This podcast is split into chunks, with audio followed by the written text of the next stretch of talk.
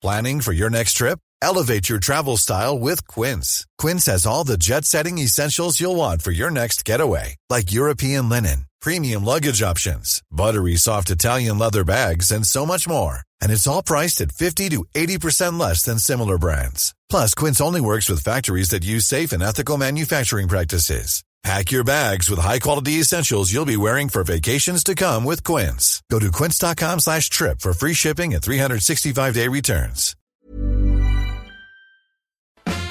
The Late Lunch, brought to you by Blackstone Motors Summer Sales Event. Get low as can be APR, zero deposit, and finance arranged within four hours. There's never been a better time to get to Blackstone Motors, Dundalk, Drogheda, or Cavan.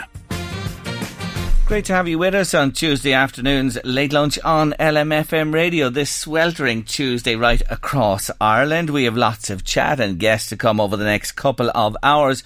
But I'm returning to a topic that I've covered off many times on the show here down the years. Dog fouling. Dog fouling on our streets and pavements. You know, we've been through this so many times and right across the northeast, Louth, Meath and beyond, people contact us all the times to tell us how bad the situation is. Now I have to give credit to a lot of people who walk dogs because I see them where I live on the north side of Drogheda. They pick up. The majority of people do pick up. There are still some that don't. But we have a story for you today from County Meath that really beggars belief. I'm joined on the line by Hannah Neenan. She's a veterinary nurse with Paul Kelly Veterinary Practice in Ratoath, County Meath. Good afternoon, Hannah. Hiya, how are you? I'm good. Thank you for taking our call. Now, our Louise spotted this, and when she showed it to me, I said, Have we plumbed the depths at this stage? Tell our listeners what's been happening at your practice. Um, well, it's been going on a long time. So I've been working here about just over three years now, um, and it's always something that I've noticed, but it's become a lot more frequent lately. I don't know if it's with the summer, the people are walking their dogs more, but we have people picking up dog poo and then leaving the bags either on our windowsill or right outside our door for us to put in the bin for them. In the name of St. Christopher. Yeah. I can't believe this. So, in a way, they're good. They pick up the feces, right? And they do put it in the bags. Let me ask you this. Left on your windowsill and on your doorstep, so when you guys arrive for work, you have to deal with this. Yes. Um, now, a lot of the time we wouldn't even, we go in, when we arrive to work, we go in the back door. So a lot of the time we wouldn't see it until a little bit later on in the day. So we go outside, go out the front, and we see poo sitting on the ground outside. And I mean, we're in a small shopping square, so there's a lot of shops around us, a lot of people going in and out that are, you know, seeing bags of dog poo sitting there. You know, it looks bad on us that, you know, is it something that we're not picking up, and it looks bad on, you know, the other shops around that there's poo sitting outside their doorsteps too. And this is going on for quite a time. Oh yeah, yeah. Like I said, it's just gotten more frequent recently. Um, I've just been noticing it more, and um, I said on the, I put it on our Facebook because it was yesterday that I came in um, from taking the bins out and I found two bags sitting outside the door. There was one on the windowsill and then there was one in the corner. Um, and I just got a bit sick of it, so just took a picture and put it up on our Facebook. Wasn't really expecting the the response that we got. We got a lot of nice comments from clients of ours, you know, saying that we deserve a bit more respect than that. Um, and I also noted in the post how there is actually a public bin that's less than 50 metres away from us. So hold on, hold on, hold on. This even adds more anger to me as I sit here today. The bin is how close to you?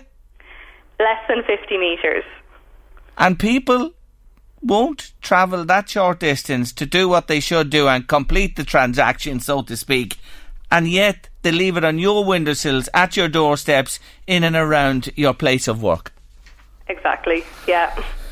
so we're getting a lot of questions, you know, asking why do we think they're doing it. So I don't know if it's laziness or, you know, if people just aren't seeing the bins or you know, it, it's kind of it's one that's baffling us as well. Mm. It's shocking because look at who you are and what you do. You have enough uh, of problems to deal with with animals coming in, and a lot of dogs. I'm sure the majority of your business is probably with with canines as well coming through your door without having to pick up the mess after certain people. I, I wonder, is it just have you thought about this? Is it the same people time and again? Do you think? Is it a habit that maybe a few people have gotten into? Are we are we painting a, a too widespread of a of a blame here? Perhaps. Yeah, I definitely think that it's probably only a number of people. Um, I mean, yeah, we, we work in a really busy practice. We just do small animal and Paul Kelly's. So the majority of what we're seeing are dogs. And so we know, you know, the number of dogs in Ratoath and the number of people that are walking their dogs. Mm. So it's not happening often enough for it to be a huge amount of people. Yeah. Um, but it still is happening, and it seems to be in the same. There's two actually specific corners at the side of us that they keep putting it in. So I think it's just yeah, a couple of people that have maybe gotten used to that, and they just leave it there. I don't know if they're thinking, oh well, the vet looks after animals, so they can look after the animal too. Isn't it such a how do you describe it? Isn't it such a an awful mentality of people to think this or do this or and you know you were just saying there it's yourselves, it's the businesses around you, it's people passing by, it's people coming in and out. It's little to ask. If you're going to go half hog, why not go the whole hog and put it into the bin and be done with it? Um, I suppose the next step, you'd, you'd love to, to find out who it is. Have you any ideas, no, to identify who's at this? No, like we don't have CCTV or anything. We did get a lot of comments of people telling us, oh, put up cameras and name and shame and things like that. But I'm just hoping just to, you know, I, I did put in the post that it's a polite ask. You know, I'd rather just keep it. Hopefully, I just have to post this once mm. and those couple of people will just see it and then that's the end of that rather than having to you know, go getting CCTV and getting on to people and, you know, yeah. turning it into something bigger than it needs to be. Because, like you said, the majority, like 99% of our clients are brilliant dog owners. Um, you know, 99% of the people who are walking their dogs in Ratoath are brilliant. They do bring the, you know, they do bring the poo to the bins or they do bring them home with them. Um, but you know, it still is happening. Mm. And they obviously know that you folks, eh, like you're very um, conscientious and pr- you have great pride in what you do and where you work, they obviously know that you're not going to leave them there because it's not in your interest to leave them hanging around. But it just must be becoming a pain in the butt and that it's going on this long and that it's a regular occurrence as well. Uh, we're getting plenty of comment. Keep them coming to us. 086 1800 658 if you'd like to comment. 086 1800 658 by WhatsApp or text or across our social media as well. Or 1850 715 958 if you'd like to call in. We posted this, not naming where it was this morning uh, on LMFM and we're getting lots of comments from people as well from right round the region about this. A number of people are coming back to that again. Uh, I have to say, Hannah, to say you, you'll have to get cameras or you have to try and catch these people.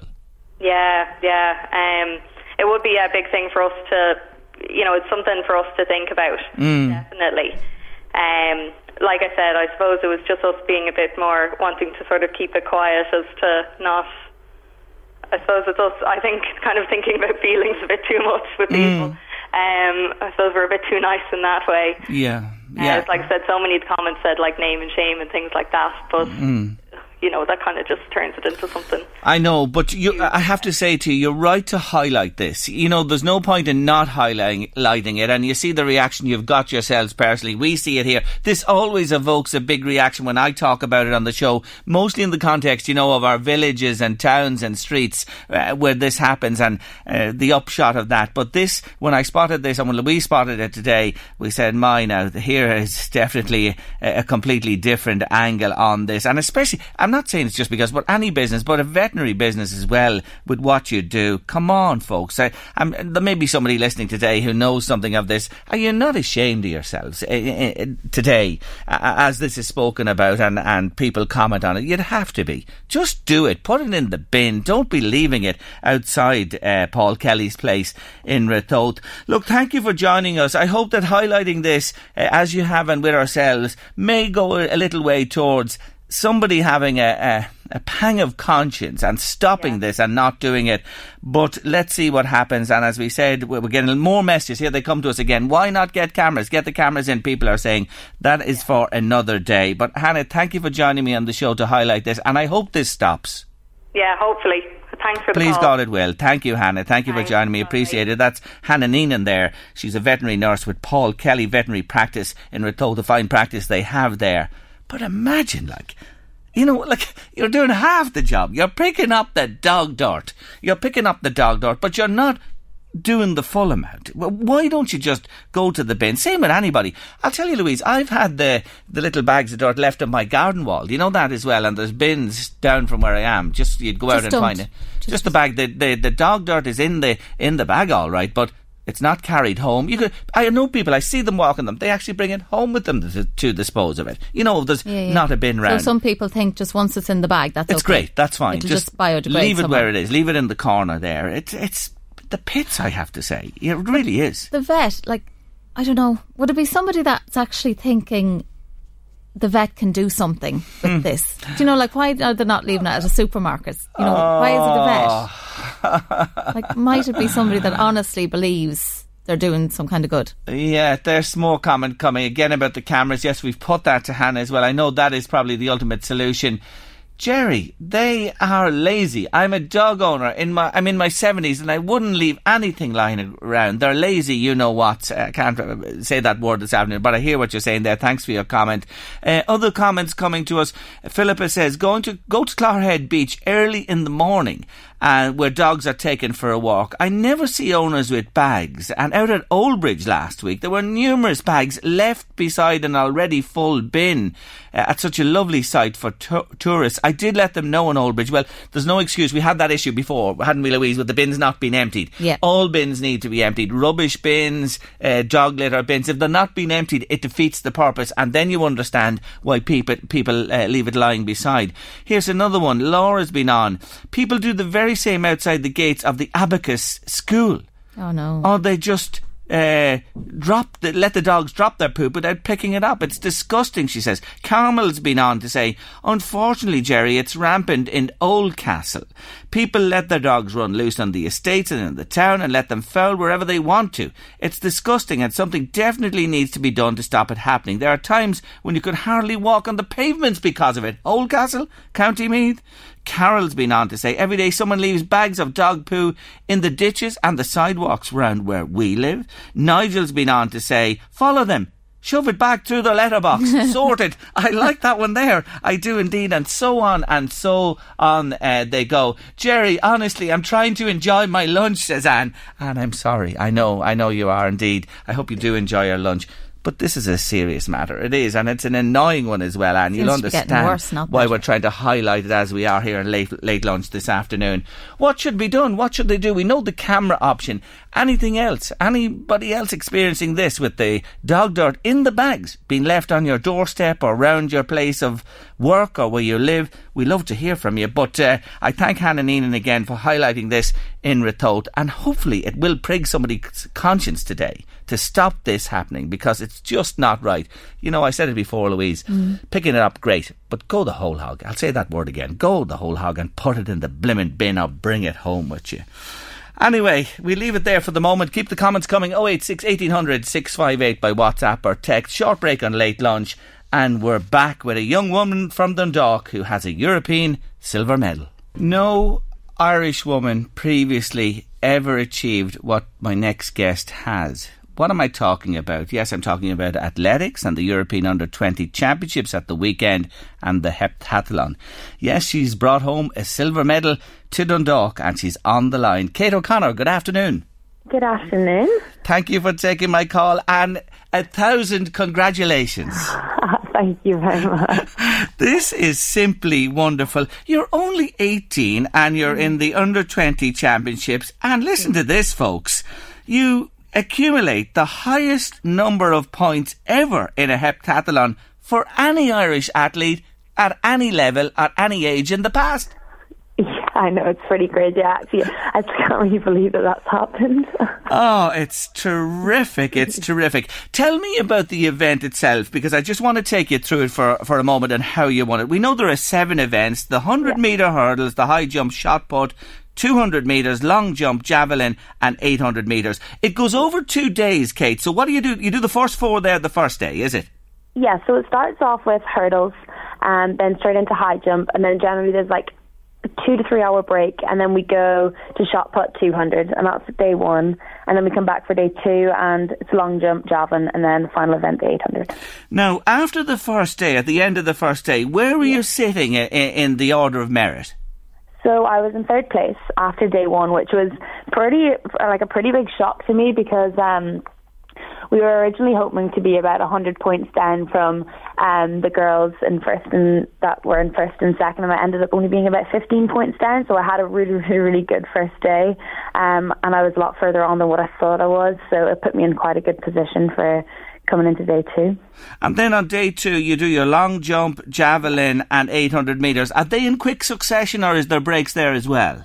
No, so well, it sometimes depends. So it was um, long jump, then there was a big break between that and the javelin, so like a three hour break, I think. Um, and then there was another two to three hour break in between the javelin and the 800 again. So there's like time, you know, you can go back, rest, recover, like eat, sleep. Um, and yeah. And even going into the final event, the 800 metres, mm. you were still sitting in third place as you all yeah. stood on the line to race. Yeah, yeah, I was in third place. I think there was 22 points, oh no, 15 points between first, second, and third. So Tight. it was ridiculously close. Like that's one second in the 800. Mm. Um, so it was really just who won the 800 was going to win first, and then we kind of finished from there. Would determine second and third. Great. So, and you were yeah. second in the 800. You were leading. You were passed by the eventual winner. Yes, yeah. just before yeah. the end. Yeah. So on the last on the last hundred, she passed me, and I was kind of when she passed me, I was kind of like, oh goodness, that's first place gone. But then second place kicked into my head, and I realised that I just had to keep fighting the whole way to the line because otherwise I would have got third. And luckily, I was able to push myself hard enough to grab that silver medal. What an achievement it is for you! And you were only a smidgen away from the gold as well. Mm. Did you realistically expect going into the championships that you were going to come away with a medal? I mean, I always knew that there was a chance, but I knew that it would be very tough and I'd have to really perform on the day. But I tried to just keep all pressure away from myself and I really just enjoyed the the whole experience. I mean, I think it was the first heptathlon that I just went into each event and I just enjoyed I just enjoyed the whole competition. I got involved with the crowd and I celebrated all my performances as well. And I just took everything in and I think that's why I kind of performed well in each in each event, and that's how I kind of got the results that I did. Now, you are set for a very, very bright future and an exciting career at 18 years of age with a new Irish record in points and a silver medal uh, round your neck from the European under 20s. Take us back. What age did you start in athletics at? So I started athletics, I think I was around eight or nine.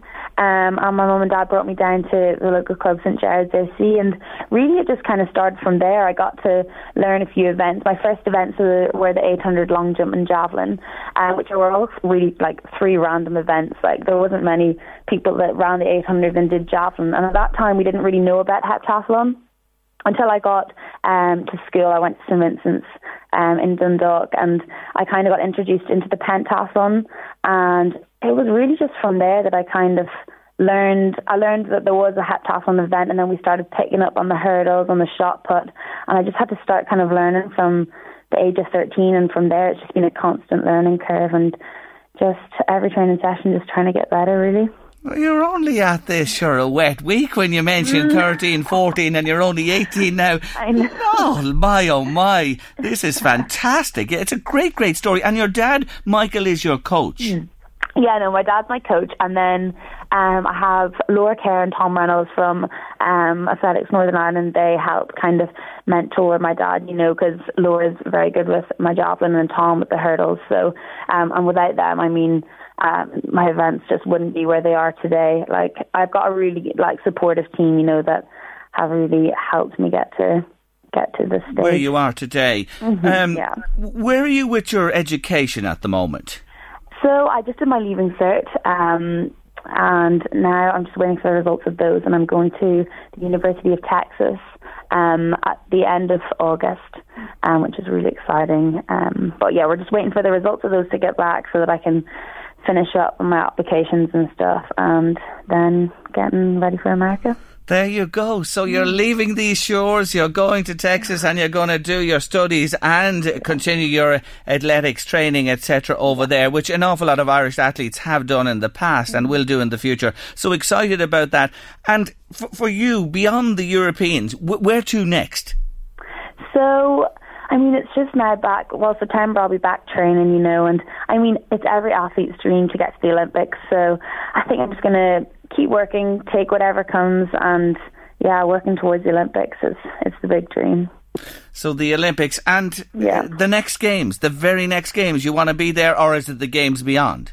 Uh, I mean, well, the 2020 games would be pretty amazing to be at, but Yeah. um, who knows? If I get there, I get there. If I don't, 2024 Yes. um, would be 2024 is definitely on the cards. That is certainly on the cards, and she'll be only a whippersnapper at that stage. Even, even I know. Look, it's 2019 at the minute, and next year is probably a bridge too far for you. But you never, never know. Yeah, exactly.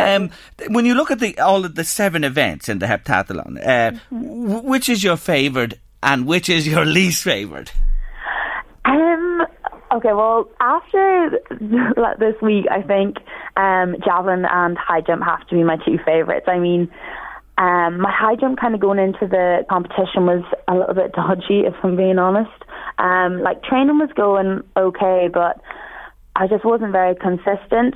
But for some reason, just at the competition, it just it just managed to click, and I got a PB, and I just felt really really good. And I just really enjoyed the high jump competition, and then my javelin as well. I mean, I wasn't expecting to throw that far. Like fifty two ninety two is a long way, and yeah, no, that that was really amazing. Like I was Yeah. so so shocked when that happened.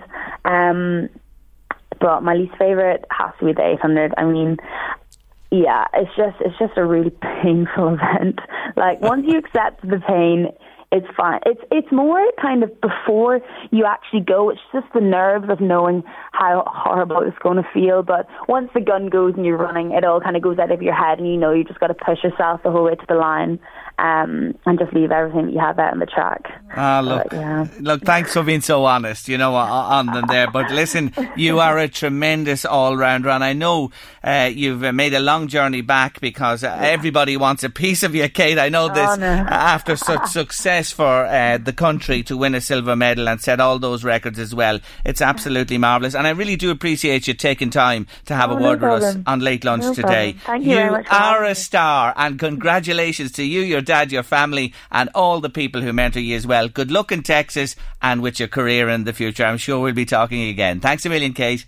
Thank you very much. Take care of yourself. Bye bye. Bye bye. That's Kate O'Connor from Dundalk. Silver medal in the European Under 20 Athletics Championships in Sweden at the weekend. What a young woman she is. She's one to watch for the future, that's for sure. Late lunch, LMFM radio after news at 2.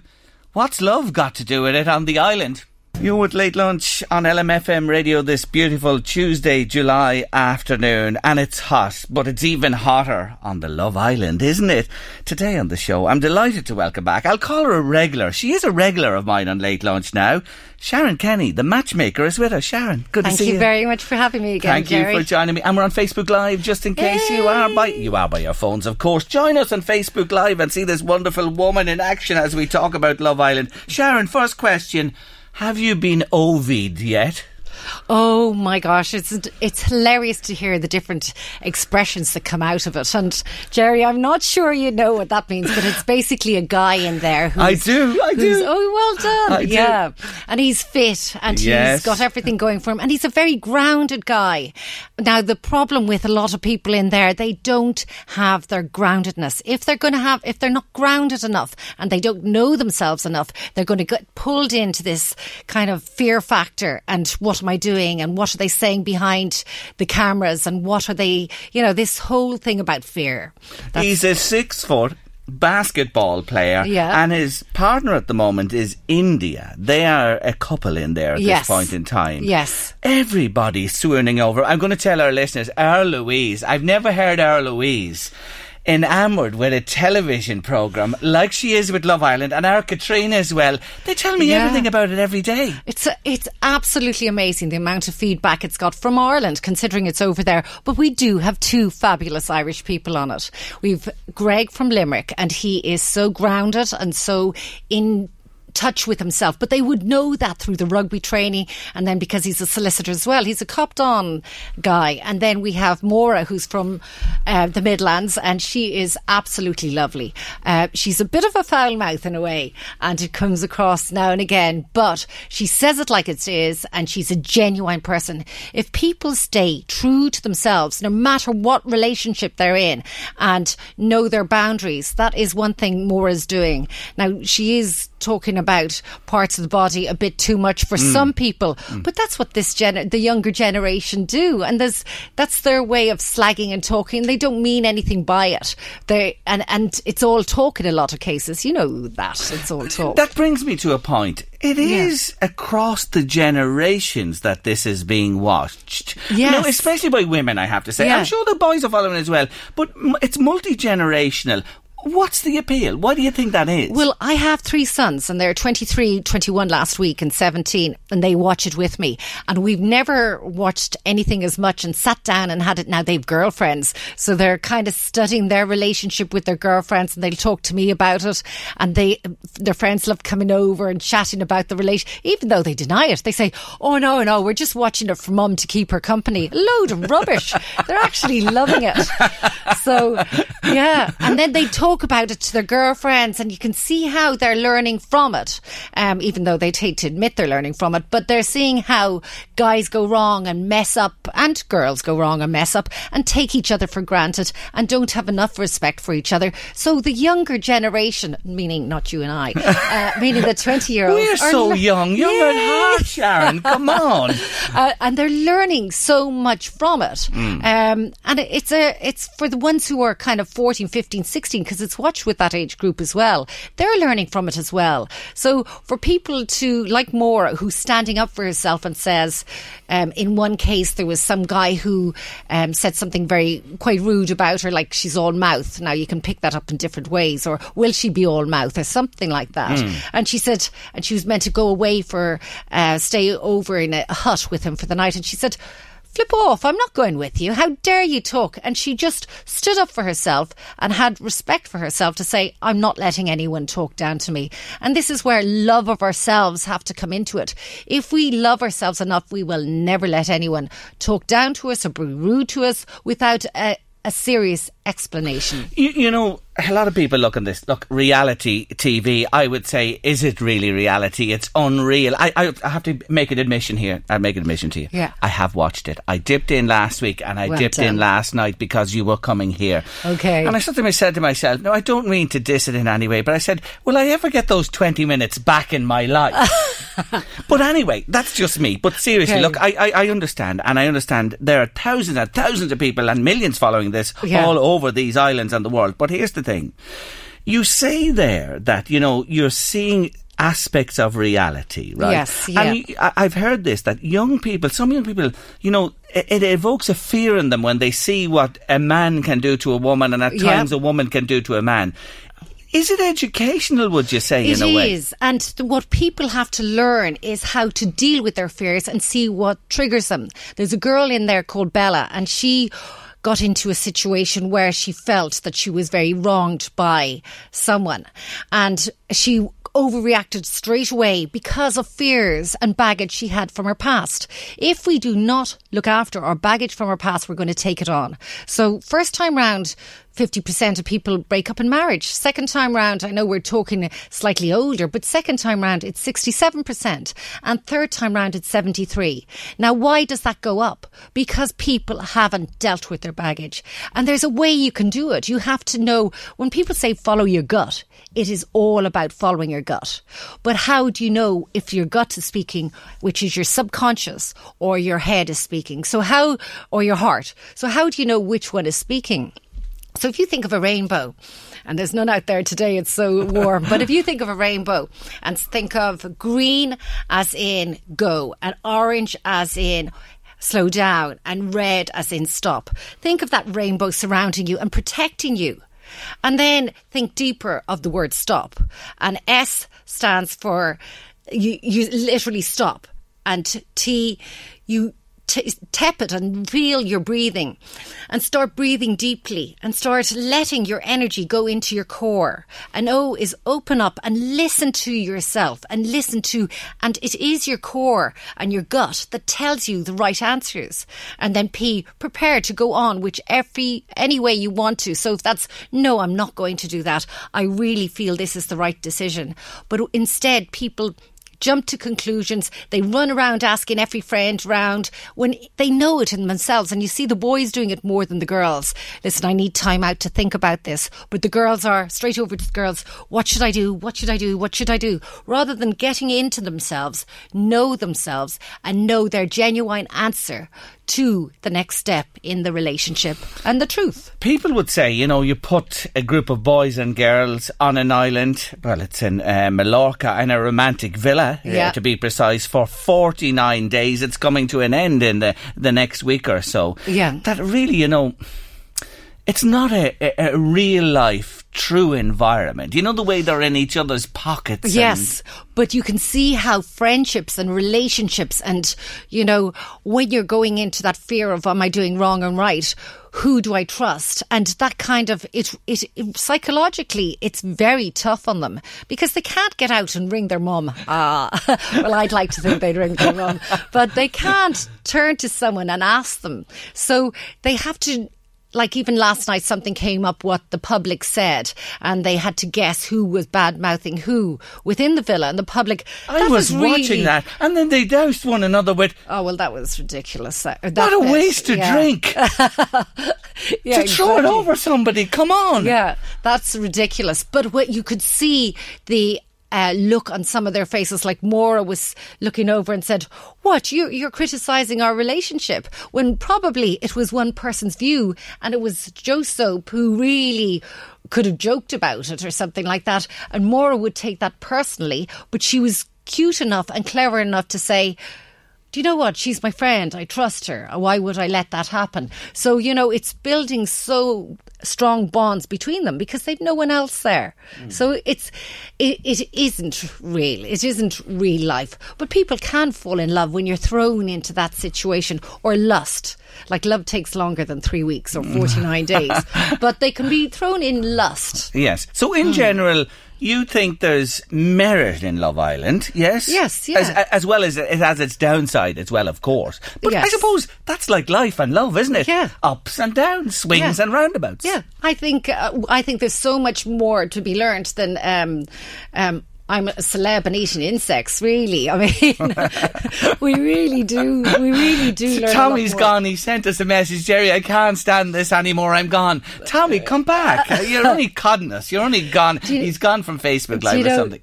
yeah. Do you know what? He's there's the amount of people that say they. My, my partner now, he'd say, "I will keep a mile away from it. Why would I look at that kind of thing?" So people, there are people who really think, you know, it's a load of rubbish. But, you know, when you're mixing the generations and watching, in my case, my son sit down and so many of my friends and their yes. kids mm. sit down and have a laugh over it. And that's what it's about. Once no one gets hurt. Absolutely. And, and once people learn from other people's mistakes. Stay with us on Late Lunch. Love Island, we're talking about. Are you watching? Have you anything to say? We're leaving you now on, on uh, Facebook Live, but stay with us on LMFM radio. Stay tuned and listen. Sharon Kenny, the matchmaker, is with us, and there's going to be lots more love, not on an island, in the studios of LMFM in a few moments' time. and here's a question that's come in on WhatsApp for you, Sharon. Okay. Uh, will you answer this? It says, Sharon, how can they form friendships when they uh, stab each other in the back? Amy had barely split from Curtis before Maura cracked in with him. Maura hadn't fancied him at all before uh, before this, but as she had no partner, she needed someone to couple up with. Yes, see, this coupling up is very important because if you want to win the fifty thousand after the end of the day, you need to be coupled with someone. Now, there was a tweet earlier that uh, said that Maura did fancy uh, Curtis, and Amy actually did read it, so that was meant to have happened before. So I hear. So. Um, that's for survival. Now, unfortunately, he was in a relationship. He got away with this because he went bounced from one girl to the next. But he said there, and back to our gut feeling, he said, as much as they got along and as much as they even asked each other out, like girlfriend and boyfriend, or he asked her out, he felt there was something missing. And everyone has to pay relate eh, attention to the relationship.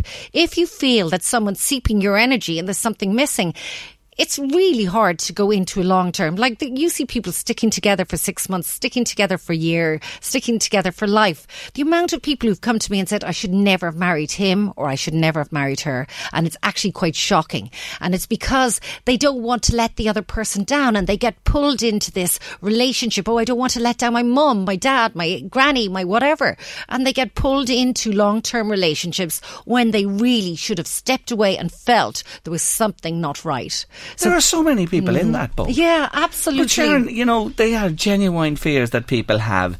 Offending somebody, leaving somebody, yeah. you know, after making a commitment, yeah. family pressures, yeah. uh, society, how will it look on me, even though that has changed substantially. But that's a huge issue for an awful lot of people. Do you believe people should walk? I feel that if they have tried everything possible, then they should walk. And what everything possible is, go to counselling, go to coach, go to um, start going on your date nights, take up as many things as you can to get out there again, start creating interests in your relationship together, um, and start coming home and having a chat and looking into each other's eyes and spending time looking at each other and talking to each other. If if that's all gone, it's very hard to not resent the other person, even walking past each other in the kitchen. I remember being at that stage in my marriage, breaking up and walking by my ex in the kitchen and thinking, oh, um, and feeling my whole gut go nearly on fire because I knew it was wrong. So if it's if you want to stay true to yourself and you've tried everything possible to save your marriage, then you should move on, but not until you've tried everything. Not uh, you know, family is everything. Relationships you know, as I said, 50% split up first time round. The reason it's so high second time round is usually there's kids there at that stage, uh, the first time round, and they want to stay for the kids as well. And a lot of people want to stay till the kids grow up, and, and they call growing up like 16, 17. And then it comes, oh, I just want to stay till they finish their leaving. And they, you know, they stayed, whereas kids are, they can bounce back and they, I think it's very hard on kids that are living in a negative um, family home. And I do believe that it's better to split than live in a negative family home. Life is too short. And uh, when clients come to me and they say, You've no idea, I was there for seven years, I even down to beating both ways, like violence both ways in the relationship. I'm not saying it's just the woman gets uh, um, beaten up, but both ways. You know, it's shocking and the kids see this and they learn from this and they learn from that those mistakes rather than bounce back. Like my husband and I, my ex-husband, we live next door to each other, which is really unusual. It's completely the the weirdest. We've a hole in the hedge and the boys go between the two gardens. So it couldn't be more different. Uh, but yeah, you have to go positive and yes. be positive and take the best you can. If you want to bring your kids up secure and happy, you have to be genuinely honest to yourself. And now him and I are friends because we respect each other. Now we respect each other. We had our big falling out, but you have to turn around for the sake of your kids and start finding that respect. It doesn't matter whether it's from 20 years ago and say, do you know what? He stood by me at that funeral. Uh, um, say my dad. It's that time of the year. Your vacation is coming up. You can already hear the beach waves feel the warm breeze, relax, and think about work. You really, really want it all to work out while you're away. Monday.com gives you and the team that peace of mind. When all work is on one platform and everyone's in sync, things just flow wherever you are. Tap the banner to go to Monday.com. Hi, I'm Daniel, founder of Pretty Litter. Did you know cats tend to hide symptoms of sickness and pain? I learned this the hard way after losing my cat, Gingy. So I created Pretty Litter, a health monitoring litter that helps detect early signs of illness by changing colors, saving you money and potentially your cat's life. Pretty Litter is veterinarian developed, and it's the easiest way to keep tabs on your fur baby's health right at home. Go to prettylitter.com and use code ACAST for 20% off your first order and a free cat toy. Terms and conditions apply. See site for details. There's never been a faster or easier way to start your weight loss journey than with PlushCare. PlushCare accepts most insurance plans and gives you online access to board-certified physicians who can prescribe FDA-approved weight loss medications like Wegovy and Zepbound for those who qualify. Take charge of your health and speak with a board-certified physician about a weight loss plan that's right for you. Get started today at plushcare.com slash weight loss. That's plushcare.com slash weight loss. plushcare.com slash weight loss. Dad's funeral, he's, he was he was there for this, he was there for that. Do you know, he'd be there if there was a rainy day um, that I really needed him. You have to learn to respect each other and stop bringing this negativeness to ne- another generation. Back to Love Island, you work on the premise, as you've told us before, you match people and you try yeah. to put people in situations that more likely uh, a coupling will happen. Yes. Now, when you take the limited numbers of boys and girls on this island and the chances yeah. of, you know what I mean, getting a synergy, it has to be remote, hasn't it? Really? Eh, are we just saying, look, there are, you said, the serious yeah. side to this. There are learnings to be yeah. had from it. But at the end of the day, it's the entertainment factor. Oh, absolutely. Like, if you want to take Ireland into account, there's 7,000 single women in Ireland on Facebook now that say they're single, and there's 5,000 single men in Ireland that say they're single. So, you know, when you look at that and you know that people are meeting, even through the likes of Facebook, um, it is tough because then you're going on that first kind of gut feeling of looks. And then then after that, you're trying to connect and see is there any friendship, and then you're looking at who's friends with who and do you have connections. But Love Island, when you see them put together, those a lot of those couples are well matched, but they've matched themselves in a oh, way. Oh, I see. And if you see their energy levels, you'll see them spark off each other in a positive way. Mm. But when you see the negativeness come in, like people being hurt from the past, that'll follow them through all their life if so they don't. So you're saying to it. me that they may have done a Sharon Kenny before the TV series. Here am I, this big naive gobaloon here today, thinking they just happened to be there by accident. Obviously, they've trawled N- through the yeah. boys and girls and they've tried to get synergies. Oh, the the people That's who organised yes. would have. They would have like people give out about there's no overweight women or there's no. I was going to say the tans, the other things. Yeah, yeah. Uh, you know, the tattoos, the looks. They look. They all look so good. Well, they're, they the, the reason, unfortunately, it is true that, you know, they are all supermodels in ways.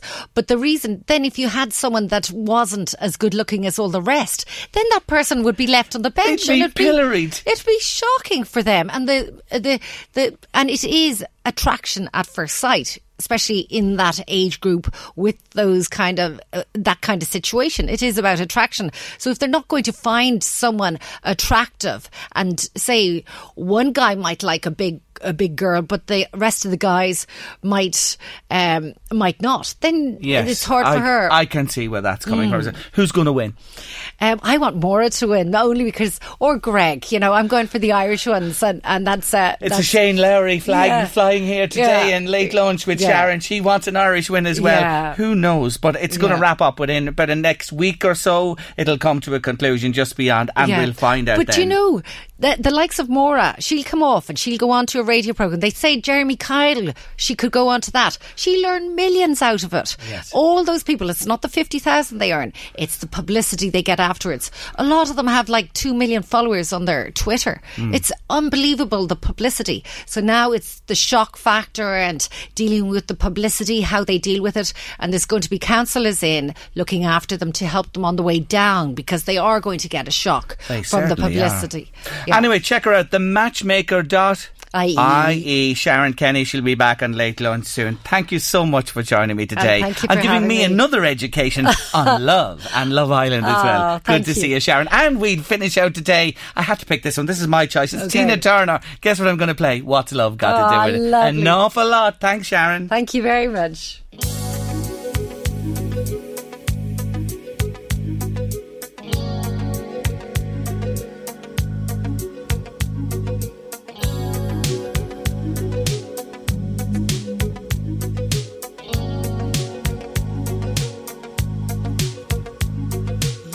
Must understand the touch of your hand makes my pulse react. That it's only the thrill of boy meeting girl opposites attract. It's physical, only logical. You must try to ignore that it means more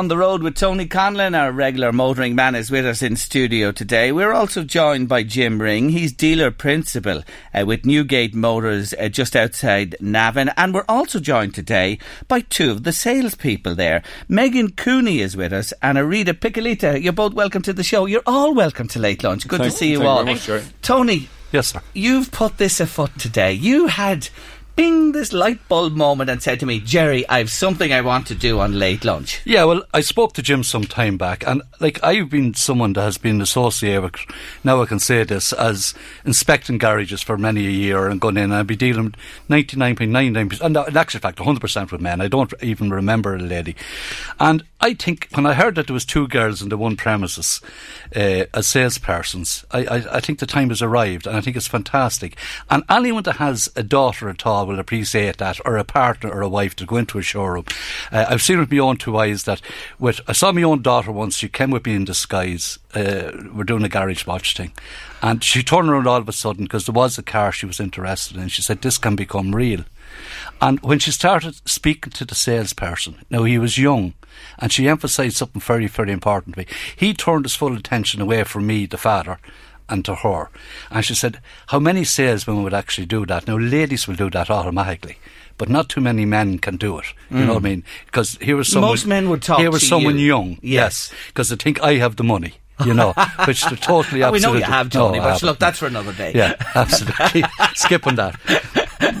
but so look. yeah, I thought it was a great story. Yes. Uh, I thought it's great to see girls uh, equal opportunities out there, and I'm sure there's an awful lot of people going into the sales room, the sales showroom here of Jim's, uh, where the two marks, there's girls involved in both Mercedes and Kia, d- uh, the other girl, and. Uh, I, I, it's a very interesting. It's a very interesting uh, employment situation. Okay, and, and and I was delighted when you uh, brought this to my attention, and here we are today. And I want to say to listeners, I said it to you all before we went on air. There, I'm buying cars a long time myself, right?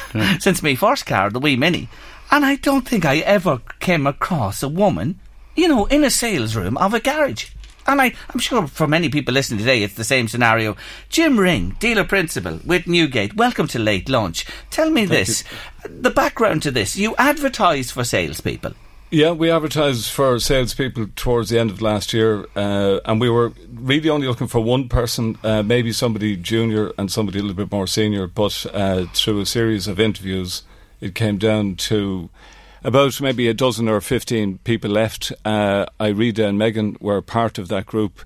Um, and because I hadn't been in sales before, the job that we were likely to offer anybody in that group was uh, a junior role. But uh, to be honest to them, and uh, due to their own merit, uh, they came out tops. But we couldn't separate between the two of them, so we took both of them on or offered them both uh, the jobs, and they started on the same day. Ah, fair Jace, fair dues to you, Jim. That's a great like story in itself that you couldn't separate either woman, and you said, well, let's create two positions for them. Um, an open competition, men and women involved, and you take the girls on board. And were they the only two you recruited in this process? They were the only two, yeah. And we, we have the two franchises with Kia and Mercedes Benz, so it kind of fitted in. Uh, so Irida um, operates from the Kia showroom, and Megan operates from the Mercedes Benz showroom. Ladies, you're so welcome to the show. Let me start uh, with yourself, Megan Cooney. Uh, you go for this interview. What did you do before you got the job at Newgate? I was working in my daddy's pub out in Wilkinstown, a little old man's pub, and it was a great place. And I've always been working there. Don't since- shoot down old men's pubs. You're in an esteemed company here this afternoon. Fellas who might be in there for a pint. They're great spots. no, they're great lads. And I was working there from a really, really young age. And I went to college and got my degree. And I was sitting in a lecture room, and I just said, I just want to sell cars. Forever. And that was it. That was it. I've always loved cars. I've always been in garages, playing with cars, looking at videos of cars, just always cars.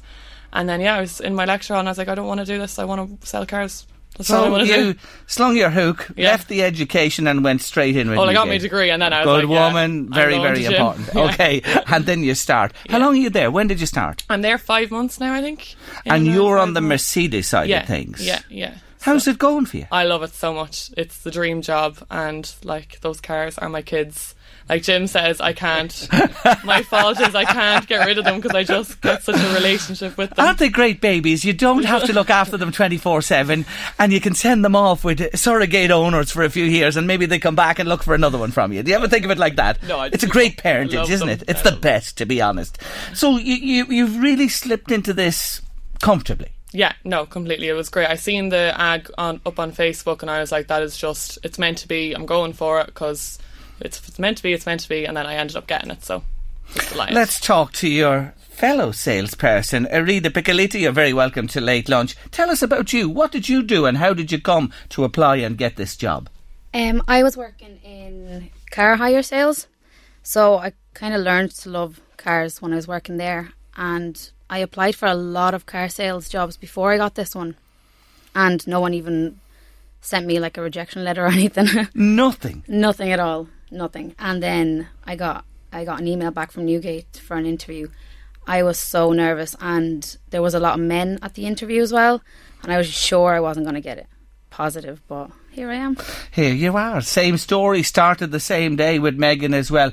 And you're in the Kia aspect of things. Yeah. They're very popular cars, aren't they? They're very popular. They're amazing cars. Mm. And the seven year warranty, Tony, so you have to bring that into play, isn't it fantastic with the, with the Absolutely, Kia? yeah, yeah, yeah. So you're recruited, in you go, you start. How do you find it hitting the ground? Is there an element, is there time finding your feet, training before you're really into the swing of it? Um, well, we kind of get trained. We're still getting the training. Okay, that's ongoing. Yeah, that's ongoing. So it's on the job. Yeah, it's on the job. We we did do a prior training as well, where Yeah. we had to go to like headquarters and Okay, yeah, that's part and parcel of it as Yeah, well. yeah. Are you selling? I am selling.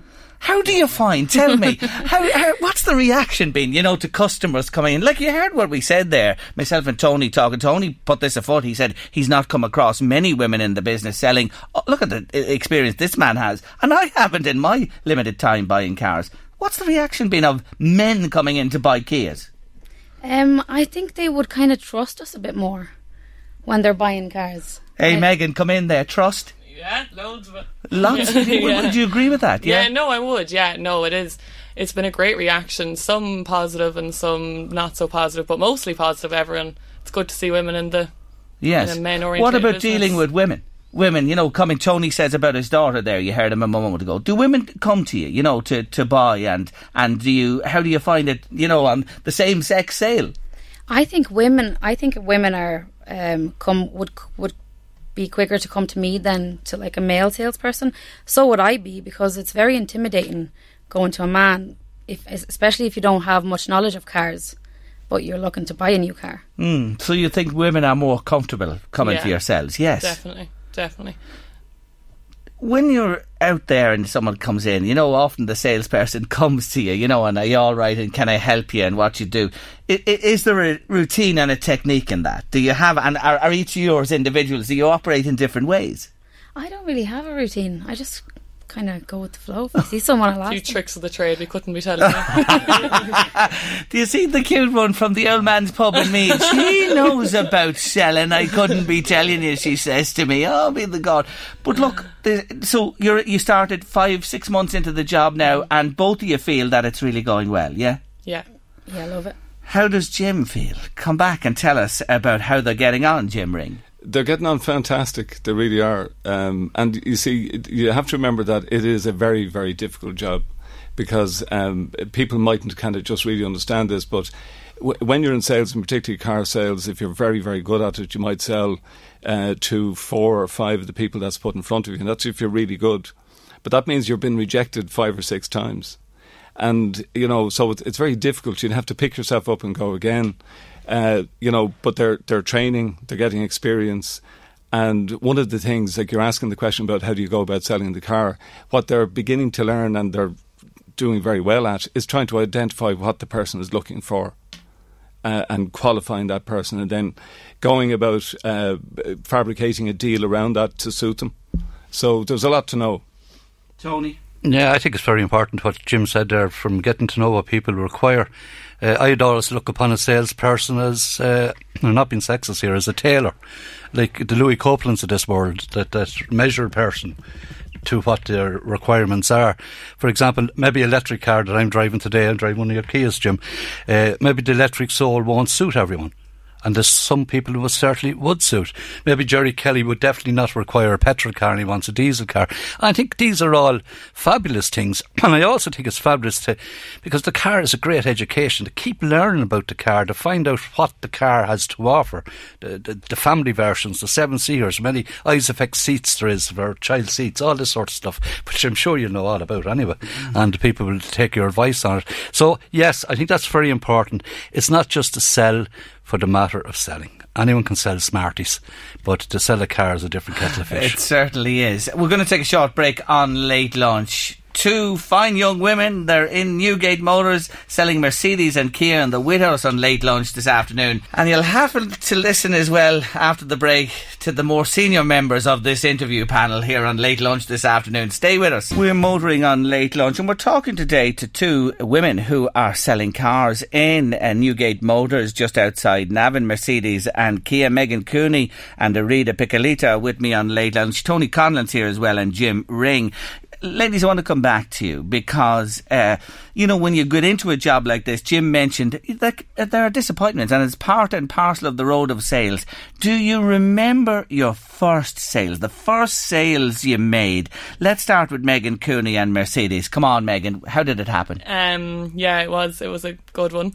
I was, Kia was really busy and I actually just had to fly over just to see if everyone was okay and then I ended up selling a Sportage, so it was a complete fluke, but it was the best day of my life and I was. It was a great day. It was on a Saturday as well, so I remember that one well. Yeah, a big lift to it was, to, yeah. to seal the deal there and Yeah, get the yeah. sale. No, there's no such thing as a fluke. Don't mention it. There's always there's a skill and uh, being in the right place at the right time element to this as well. Did that set you on your way? Then is that a big boost of confidence when you get that? Yeah, it is completely like, and our manager says the best time to sell a car is right after you sold one already. That's the best time to sell another one. That once you get going, you're flying. Then And did that happen for you? Did the, the second one come yeah, quick was, enough? A good few days later. Yeah, but and it was a Mercedes this Yes, time. yeah. yeah, yeah. It, it's a hell of a mark, you're, may I say? You know, Mercedes, like what a name you you you have to sell as well. Yeah, yeah, no, they're an amazing car, and Mm. they sell themselves. They're, Yeah, they're amazing. and they have a loyalty, I'm sure, from people as well. You're talking to people who've had Mercedes and they're coming back Oh, to trade and move up as well. yeah, once you go Mercedes, you don't you don't go. Oh, she is all the old spiel, that's for sure. Hey, Jim, she's saying all the right things. Don't leave us. Is this rehearsed, I wonder?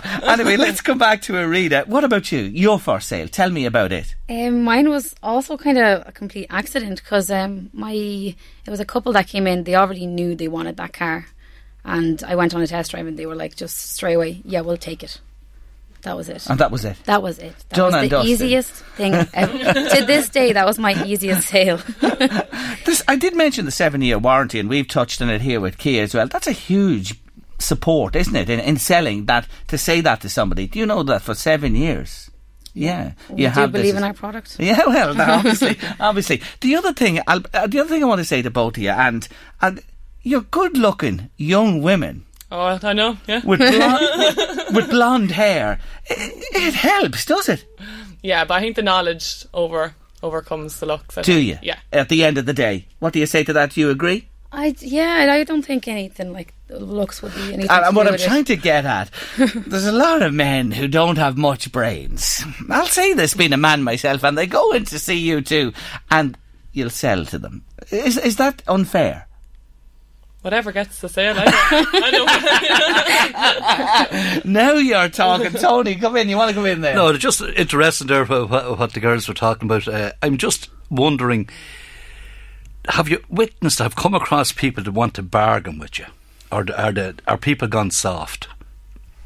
Is it No, the bargain, we the, would, the price tag on the car? They're going to give you the two thousand, the twenty-seven thousand seven hundred ninety-nine euro, or would they say give us the ninety-nine off or the seven ninety-nine off? Or, Yeah, no, like we would, but like we're still at that kind of training phase where we would go to the higher authorities and they'd Right. kind of do the negotiation and stuff like and, that. and and to be fair now, because you, you said uh, you're, you have your degree and studied and all that, but I'm sure there's a, a mechanism within the system, within Newgate, within Kia 2 there, that will help you assist you if someone was trying to be smart and trading in a car that had maybe incorrect mileage, uh, Jim. Or uh, do you want to come in on that one?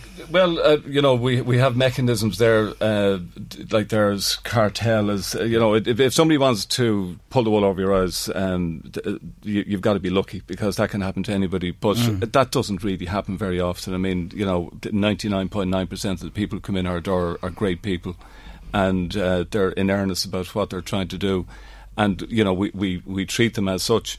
Uh, but for the girls, um, if when they you know come across a car, if they're not sure about it, they've they've got people they can go to. They Yes. can come to me. Great support system. Yeah, because With- that's the only way it works, and that's everybody. No matter how long you're in sales, you need that support Oh, system for sure. uh, because we, we, you can't know everything. It's as Mm. simple as that. You know? Yeah, and the other thing I wanted to say to you: Do you feel this is a good time for, for, for the ladies to be coming in and taking up these roles? I think it's a brilliant time for anybody to be getting involved in the motor business and particularly in sales because we're at the beginning of a new era with the introduction of electric cars, EVs, PHEVs.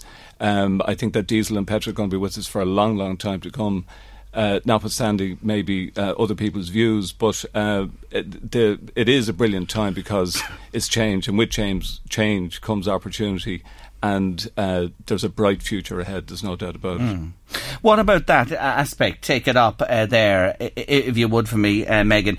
Is electric a, a, a big feature and people coming talking to you? Did they talk, or is it still predominantly petrol and diesel that you're Yeah, talking about? um, it is. Petrol and diesel are not going anywhere, but um, Arita would have most of the knowledge on the electric vehicles. So I'll let her talk So about you're them. my electric expert. Yeah, That's yeah. why she drops over to Kia now and again. You know what I mean? I, I understand now. I understand. What about this? The the push to electric on the move. What do you see? there is a lot of interest in the, especially the plug-in hybrid, the Niro or PHEV.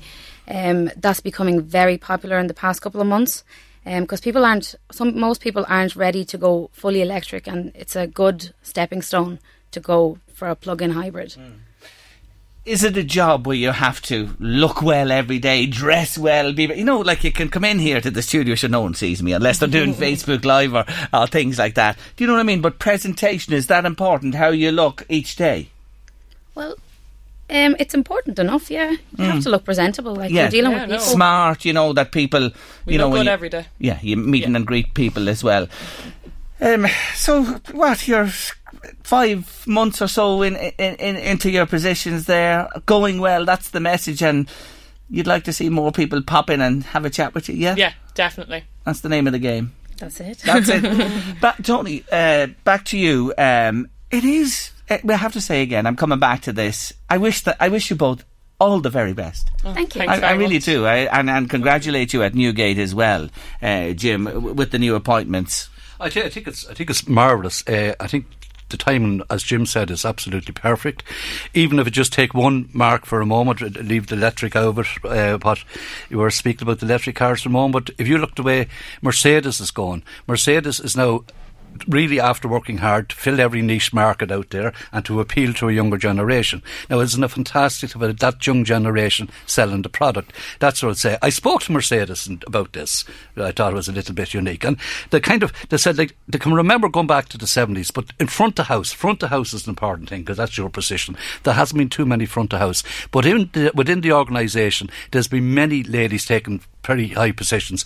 And indeed, one of them even remembers that, and this is the worrying thing for Jim, that one of the girls went off and set up her own dealership and whatever else. So, uh, look, the best of luck, whatever happens in, in the future. But I think it's great, yeah. Yeah. Somebody saying there, it's not really new. There have been female car sales staff in both Victor Motors and South Dublin car sales back as far as 2002. I don't disagree with you, and there have been, we understand that. But in the northeast here, and in, in my bailiwick and Tony's travels as well, this is pretty new. It really is, and we really mean that. And we understand, yes, there have been ladies, and Tony has said it there. Jim, final word to you. In terms of the, the, the business, the industry, what would help you? You say it's a great time to be coming in, but of course, there are always challenges. Brexit is probably going to happen, maybe without a deal now, with Johnson being elected mm. today. What would help you in terms of support? Well, there's phenomenal uncertainty about at the moment with all of the things you mentioned, but uh, a big challenge that the government has, and they have an opportunity in the budget next to widen the VRT bands because we have this WLTP. Uh, uh, new emissions measurement coming down the road, and that can have a serious effect on the price of new cars. Uh, so there's uh, an opportunity there, but there, it really is something that needs to be addressed urgently in terms of uh, getting it right at budget time because I would un- my understanding is that that's when it is most likely to be done. Uh, but that's vitally important that that gets Okay. looked at. We hear what you're saying. Have to leave it there for today. Tony Conlon, as usual. Thank you so much indeed to Jim Ring, dealer principal uh, with Newgate Motors, and to Megan Cooney and Arita Piccolita. Best of luck, ladies. Thank you for joining me on the show today. Thank you. Don't forget tomorrow that big game in Oriel Park, live here on LMFM Radio Champions League second round first leg qualifier. Dundalk against Qarabag from Azerbaijan. Adrian Taff and John Flanagan on commentary, and you can listen to the game here from 7:40 tomorrow evening on LMFM, our app, or, or on lmfm.ie, and our coverage comes to you thanks to Boyle Sports. Now, Jim has been on to me uh, about uh, the story we uh, had at top of the show about the dog feces being left in bags at the door and on the uh, window ledge of Paul Kelly Vets in Ratoath. Jim's been on to say, with respect, Jerry, you can talk till the cows come home. The laws are not being enforced on litter. I've reported the issue of dog litter, some in bags being thrown on Tara Hill to the OPW and the council. Nothing being done. Our beaches are covered in it in this country. It's a disgrace. What do tourists think of us, I wonder? No talking to these idiots either, Jerry, who do it. Thanks indeed. And I know, Jim, you're a, an intense campaigner and you do your very best on the litter issue. But you're right. We can have all the laws and rules in the world, but if we don't enforce them, it's a waste of time. Love Island update, newsflash. Yeah, I'm in shock. I'm just Why? after reading reports on the Mirror that says that uh, Anna and Jordan, for Love Island followers, they um, declared their undying love for each other just a few days ago. And now Jordan is set seemingly tonight to crack on with India, who's with Ovie uh, behind Anna's back. So instead of undying love, it's his dying love for her now. I think it's well and truly slaughtered. Oh. Can't wait to go upstairs and tell Katrina. Have you ever been? I've never heard you in all the time I, I haven't know watched you. television in about eight years. Yeah, I can't unless it's a say this. I've never ever heard you so addicted to something on And the television. I haven't been. I haven't been able to watch TV in so long. I suppose I don't know. And in other years, and I was saying this to you earlier, people would be talking about Love Island, and I'd be going, "Oh, get a life." You know, Yeah. it's rubbish. So I don't know why this year I've just. It's yeah, got you. It's it got has you. got me. Yeah. And Katrina, uh, who- who's Upstairs. with us. Uh, Yeah, we don't talk from one end of the year to the other. Do you notice that? Katrina. I'm indeed they do intensely, but she's into it big time as Yeah. well, and really into it. It just shows you, you know, it's uh, uh, it's coming to an end, isn't it? About a week or so, as I say. it's next Monday night. I see there's it? been parties organised in Mm. certain pubs now as well for it. Love Island end finale party. Will there be one in that pub in Wilkinstown we were talking about before the break? No. Uh, I wouldn't think so. I wouldn't think so, I no. wouldn't think the Wilkinstown Tiernan's is Wilkinstown is Love Island pub. Would you? But there's lots of love, I'm sure, in the pub and lots of chatter as well. Uh, we want to say that. Anyway, so that's the latest from Air Louise on Love Island this afternoon on Late Lunch. Now, here's one for you. We're going to be talking next uh, to Brian Mee from Victor Mee Auctions. I'm sure many people are familiar with the Claremont Arms pub in Blackrock Village outside Dundalk. It's a landmark. It's been there, listen to this, since 1880, established by Thomas Fortescue. And it's had many incarnations since, but it's gone. It's closed. And all of the uh, what would you call the fittings and fixtures and historical stuff that goes along uh, with the Claremont is now at auction, and we're going to hear about it next. We've another Love up, uh, Island update quickly. yeah, I don't think it's a fan though. Uh, Love Island is over this week. Brilliant news! I'm having a party. Woohoo! So there'll be parties on every side, whether you like it or you don't like it. It's party time. Thanks indeed for uh, your message to late lunch this afternoon. Now it's a landmark in Black Rock Village. Well, it was established 1880. I'm talking about the Claremont Arms, and what lay within was really, really special, and is still really special, and will be of value to many, many people. There's an auction happening, and I'm going to have a chat about it for the next while with Brian Mee from Victor Mee Auctions. Brian, good afternoon. How are you, Jerry? Thank you very much for taking our call. It's fair to say what lies within here will be really special to so many people. Oh, it will, yes. Um, action like this, you don't really see uh, come up for sale too often. Long time build it. Um, so we are looking forward to the auction and, of course, things going to new collections. Now, it's extensive, and I've read through uh, quite a, a, long list of, of what's uh, up for grabs, but I've picked out a couple in particular. Tell us about this bottle of whiskey from the 1880s. That's the bottle of Monasterevin whiskey. That's uh, probably one of the rarest bottles of whiskey, Irish whiskey, you could find at the moment. There is only two of them known, one of which we have for sale. Uh, the other one is in the Irish Whiskey Museum in Dublin, um, which is a later bottle, so this is uh, quite nice to see. Um, so I suppose it's it's we're all very excited to see what it's going to make at auction. There has been quite a bit of interest already in the sale. Okay, so already there is a huge interest. Naturally, if it's only one of two and it goes back so far and one of the rarest in the country, you're going to have whiskey collectors really keen to get their hands on this. Is there a reserve on it? Have you any figure on it? We have estimated between five and ten thousand, but do expect it to make the upper end. More even than that. And, and tell me this, just as an aside, made a, it was made by Cassidy and Company from Monasterevin. They were distilling from 1784 until 1921, right? Would this bottle, do people just buy this and hold on to it and never touch it forever and ever? Would it be still drinkable or would anyone dare to drink it at a price like that? Um, you'd be surprised. We do have clients that buy whiskey to drink, and then, of course, ones that just like to collect more than likely this bottle will not be opened. It will probably go to private collection or hopefully maybe go to the Cassidy distillery. Yeah, okay, that's interesting. I'm sure whoever spends that type of money on it, it's for a reason. It's an investment as well. And also, uh, along the whiskey theme, there's an Irish copper whiskey still, a rare one you have there as well. Another yeah. very interesting item. Yes, there is indeed. Um, and again, um, if probably going to go into a distillery as a display model, something like that. Um, it, the, the 1920, something like that. Um, so we've had a few of them before, so there's good interest in them, and we'll expect it probably fetch around 1500 to 2500 Okay, and that will go in into a distillery somewhere as a display. You know the yeah. mirrors, I'm familiar with them, advertising mirrors from yesteryear. They were a real favourite and very popular for years and years, and you still see them in, in old public houses as well. There's a few very significant ones within the Claremont.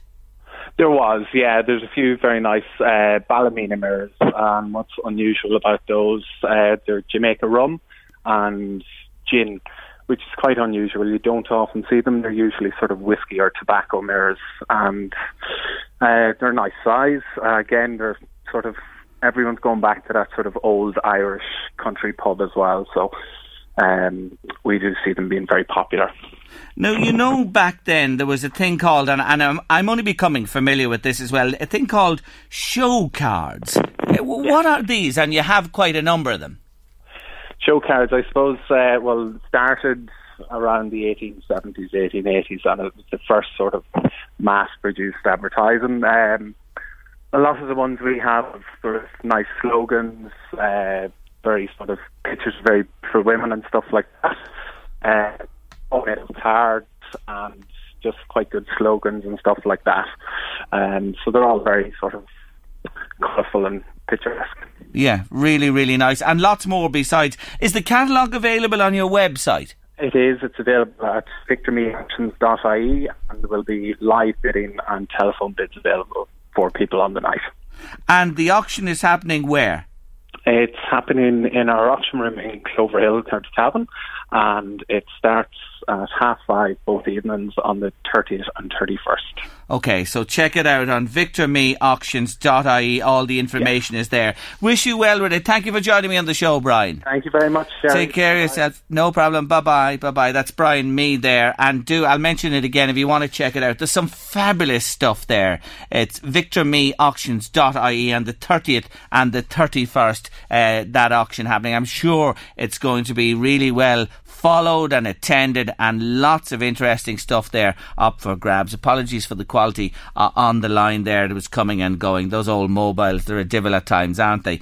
Anyway, that's almost a lot on late lunch for this afternoon. Just want to say, mention one thing. A brown Michael Kors wallet was lost in McDonald's in Dundalk last Monday. I'm not sure whether that's yesterday or Monday week. It contained a gold necklace. That's a brown Michael Kors wallet. Uh, and it was a present from the person who lost it. It was from a late mother, and it's very sentimental. So if you've come across that at all, give us a shout here at LMFM Radio. Somebody might have picked it up in McDonald's. I'd say it was Monday week last. That's it, Louise. No more from the island. No. Everything no more settled the down. island. I'm enjoying ice cream I here. see you with a loop the loop there. Oh, Eddie Caffrey was in with his box, was he, of loop the loops? He was, in fairness to him. And we Well, did save you one. Fair dues. There's one. I love loop the loops. I love them. They're lovely, Maybe aren't your they? favourite. Uh, the one, I'd say they're my favourite ice pop.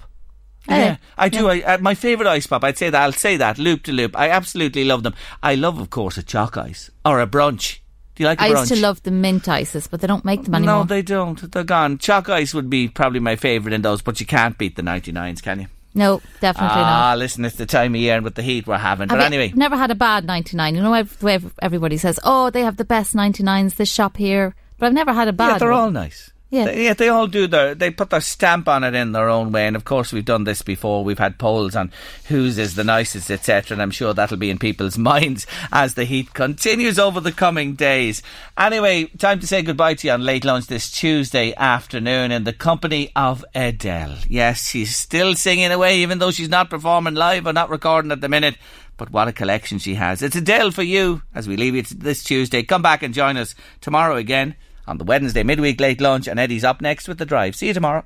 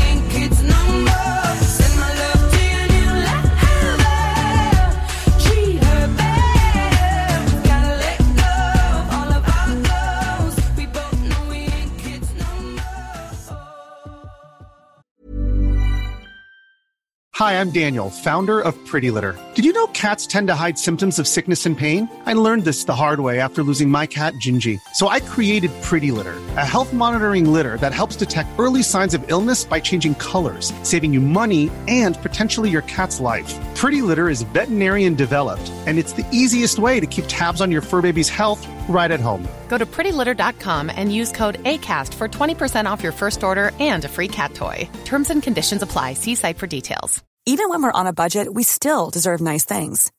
Quince is a place to scoop up stunning high-end goods for 50 to 80% less than similar brands. They have buttery soft cashmere sweaters starting at $50, luxurious Italian leather bags, and so much more.